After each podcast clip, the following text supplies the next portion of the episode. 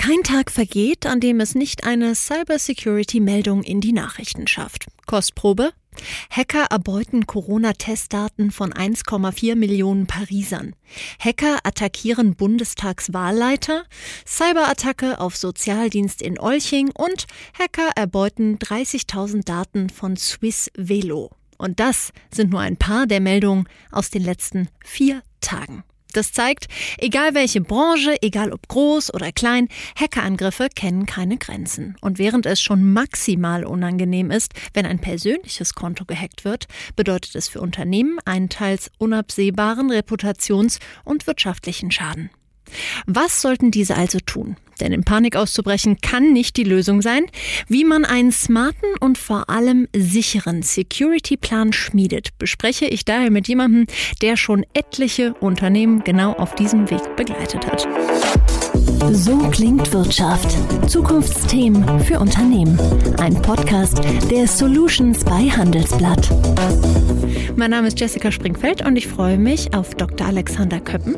Er ist Partner bei der Wirtschaftsprüfungs- und Beratungsgesellschaft PwC in Deutschland und Experte für Cybersecurity und Privacy Strategy. Hallo, Herr Köppen. Hallo, Frau Springfeld.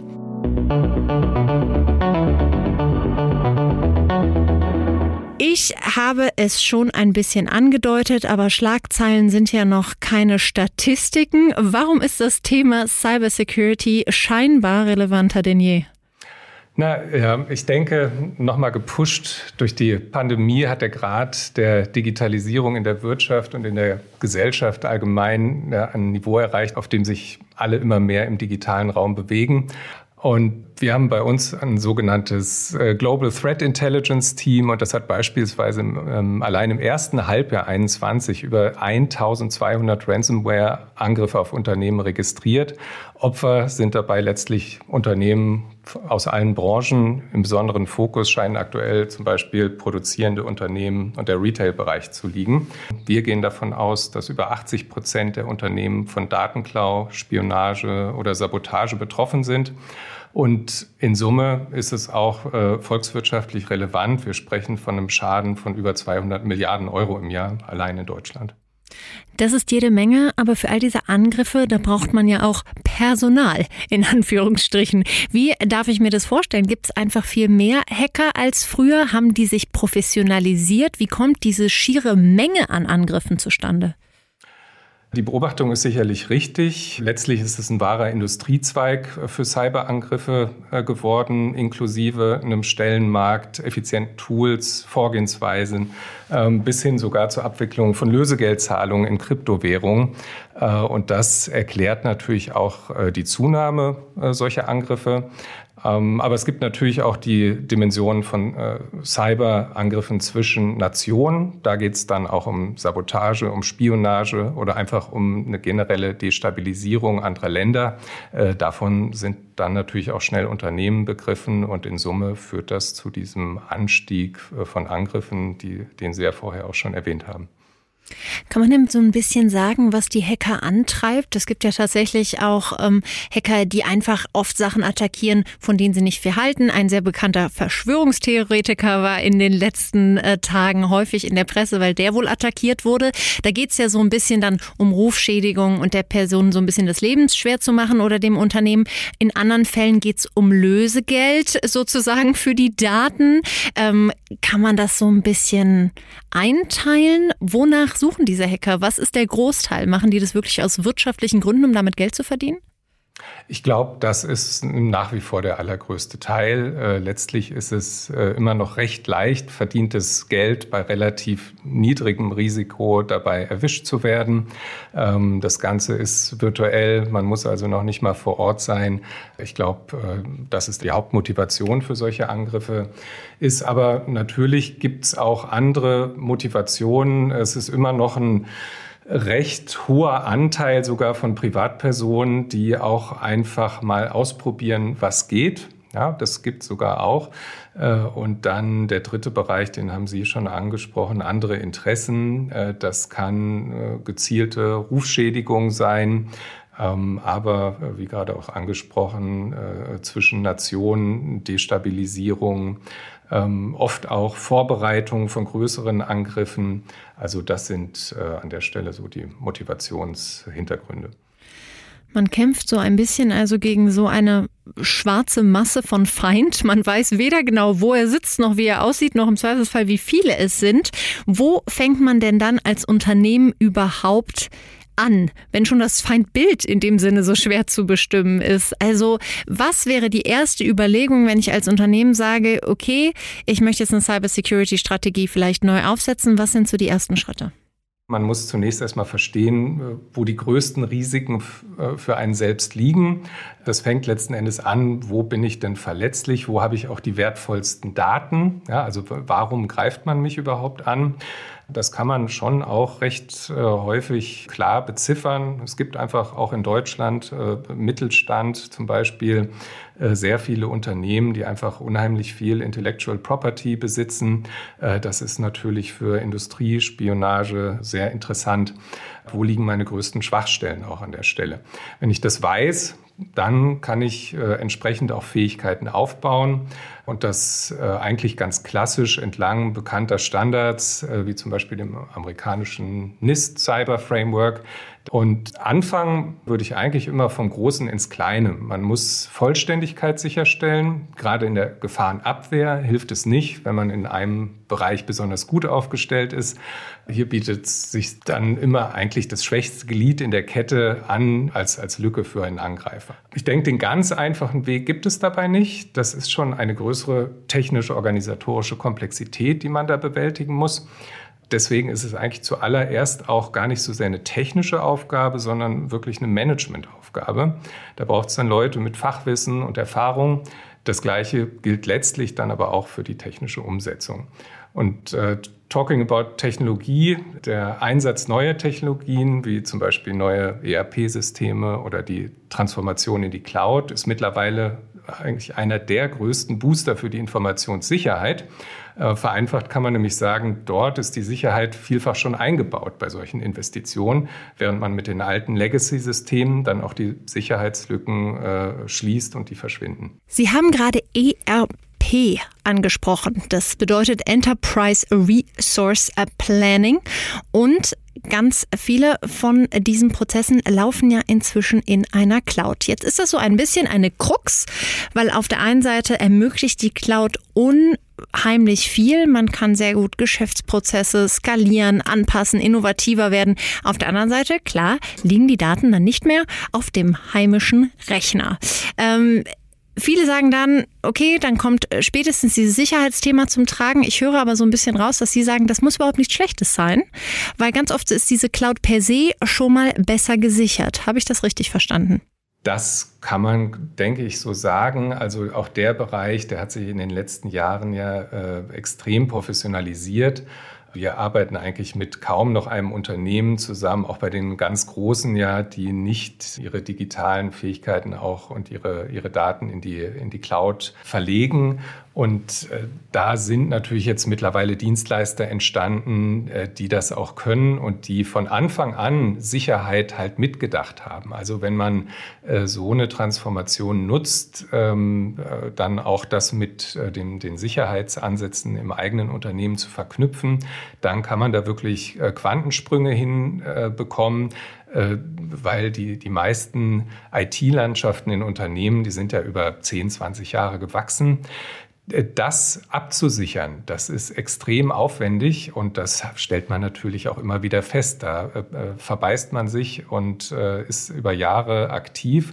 Äh, wenn man mal einen konsequenten Schritt in die Cloud macht, ist das zwar auch aufwendig, aber es ist halt die große Chance, ähm, klare Sicherheitsmaßgaben und äh, ähm, äh, Maßnahmen dann dort auch direkt umzusetzen und so dann auch eine, eine sichere IT-Infrastruktur ähm, aufzubauen. Was mich an der Stelle ganz besonders interessiert, Sie haben angesprochen, es ist eine Managementaufgabe, man muss sich erstmal zusammensetzen, da stecken ja Köpfe dahinter. Und Köpfe, speziell im IT-Bereich, sind ja schwer zu finden. Wie ist das? Ähm, kann man sowas allein intern inzwischen überhaupt noch stemmen? Schaffen das nur die ganz Großen? Lohnt es sich für jeden Mittelständler, eine große IT-Abteilung zu haben, die sowas sozusagen macht? Oder braucht man eigentlich inzwischen fast immer Dienstleister? Was ist Ihre Erfahrung? Da gibt es natürlich auch Fachleute, aber richtig, die sind äh, mittlerweile selten und äh, so sehr gesucht, dass man auch hohe Gehälter äh, in Kauf nehmen muss. Aber natürlich, wie in anderen Bereichen auch, macht es total Sinn, auch auf Dienstleister zu setzen, weil nicht alle Fähigkeiten kann man bei jeder Unternehmensgröße auch vorhalten. Also allein die Anforderung, dass eine Überwachung der eigenen Systeme letztlich 24-7 und durch hochqualifizierte Leute erfolgen muss, legt ja schon nahe, solche Funktionen auch eher outzusourcen. Oder es gibt auch Unternehmen, die mit Hunderten oder Tausenden von Partnern und Zulieferern in ihrer Supply Chain zusammenarbeiten. Bei denen können dann fortlaufende Sicherheitsüberprüfungen viel besser durch hochspezialisierte Dienstleister äh, durchgeführt werden. Man darf aber auf der anderen Seite auch nicht vergessen, glaube ich, dass die Verantwortung für die Informationssicherheit natürlich im Unternehmen verbleibt und letzten Endes auch bei der Unternehmensleitung. Die Kompetenz, dann Cyberrisiken zu messen und zu managen und die Kernfähigkeiten effektiv zu erbringen, muss daher auch im äh, Unternehmen vorhanden sein und da auch aufgebaut werden. Ist das ganze Thema Sicherheit dann nicht letztlich sogar ein Enabler? Macht das dann nicht sogar zu sagen, Sachen sogar leichter, wenn ich schon weiß, okay, das ist der erste Schritt, das wurde von Anfang an mitgedacht und darauf kann ich jetzt neue Plattformmodelle zum Beispiel aufbauen? Ich denke, da hat in den letzten Jahren auch wirklich schon ein Umdenken stattgefunden, weg von diesem Image als äh, Informationssicherheit, als Innovationsbremse und Kostenfaktor und hin, wie Sie sagen, zu einem Enabler äh, und, und wirklich einem echten und auch messbaren Wertbeitrag. Also nicht nur, dass sich, sich heute niemand mehr leisten kann, Vertrauen bei Kunden oder Partnern durch fehlende Sicherheit zu verspielen, vielmehr spielt Cybersicherheit ähm, ja, mittlerweile bei fast allen wichtigen Investitionen eine Rolle. Wie gerade schon angesprochen, wer 50 Millionen in ein neues ERP-System investiert, der macht sich vorher natürlich auch Gedanken über Informationssicherheit. Ähm, aber es betrifft tatsächlich auch neue Geschäftsmodelle. Also wir sehen ganz äh, viele Unternehmen, die äh, aktuell zum Beispiel versuchen, ihre Datenschätze äh, äh, zu heben. Also Daten über äh, Kunden, über Produktnutzung, über Produkte selbst, über Sensoren etc. Also da äh, gibt es in, in unterschiedlichsten Branchen sehr wertvolle äh, Datenbestände und die methodisch aufzubereiten und dann auch zu monetarisieren über Geschäftsmodelle. Ja, dass man solche Daten für die Wirtschaft oder für die Forschung, zum Beispiel auch im Gesundheitsbereich, zur Verfügung stellt das kann man natürlich nur machen, wenn man eine wirklich hohe Kompetenz auch im Datenschutz und in, der Informationssicherheit aufweist. Und äh, das ist letzten Endes unerlässlich für den Erfolg.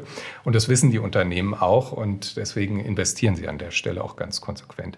Und übrigens, weil wir vorhin das äh, Thema Skill Shortage hatten, überall, wo man dort auch neu tätig wird, brauchen sie diese Leute. Äh, ja, ne? Und ähm, deswegen ist das auch do dort ein limitierender Faktor.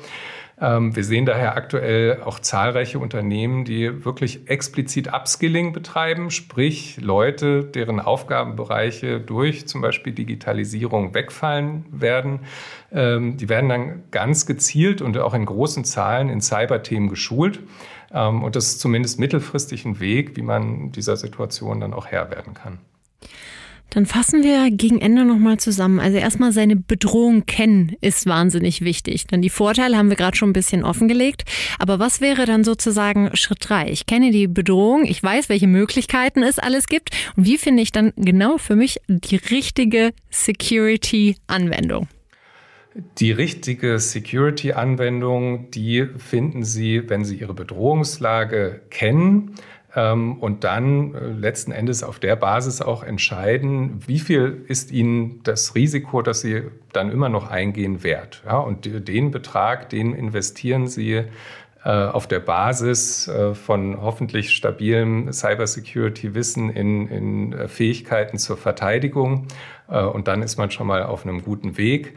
Und das vielleicht noch als ein Learning, ähm, Cybersicherheitsfähigkeiten lernen Organisationen nicht von heute auf morgen, sondern das, das ist eine Reise. Da ist niemand von einem Tag auf dem anderen ähm, von 0 auf 100 äh, sondern äh, man muss genau dieses, diese Risiko- und Investitionsabwägung eigentlich kontinuierlich neu treffen, äh, um da auch besser zu werden letzten Endes. Und es wird, werden auch Dinge passieren, man wird auch angegriffen werden, aber man lernt auch besser damit umzugehen.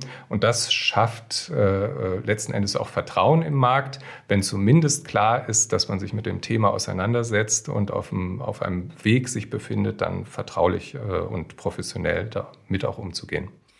Der Weg ist also das Ziel. Hauptsache schon mal loslaufen. Das nehme ich auch Fall. definitiv mit. Vielen lieben Dank, Herr Küppen, für all die Einblicke und Ihnen, liebe Zuhörer, fürs Zuhören. Ich danke. So klingt Wirtschaft. Der Business Talk der Solutions bei Handelsblatt. Jede Woche überall, wo es Podcasts gibt. Abonnieren Sie.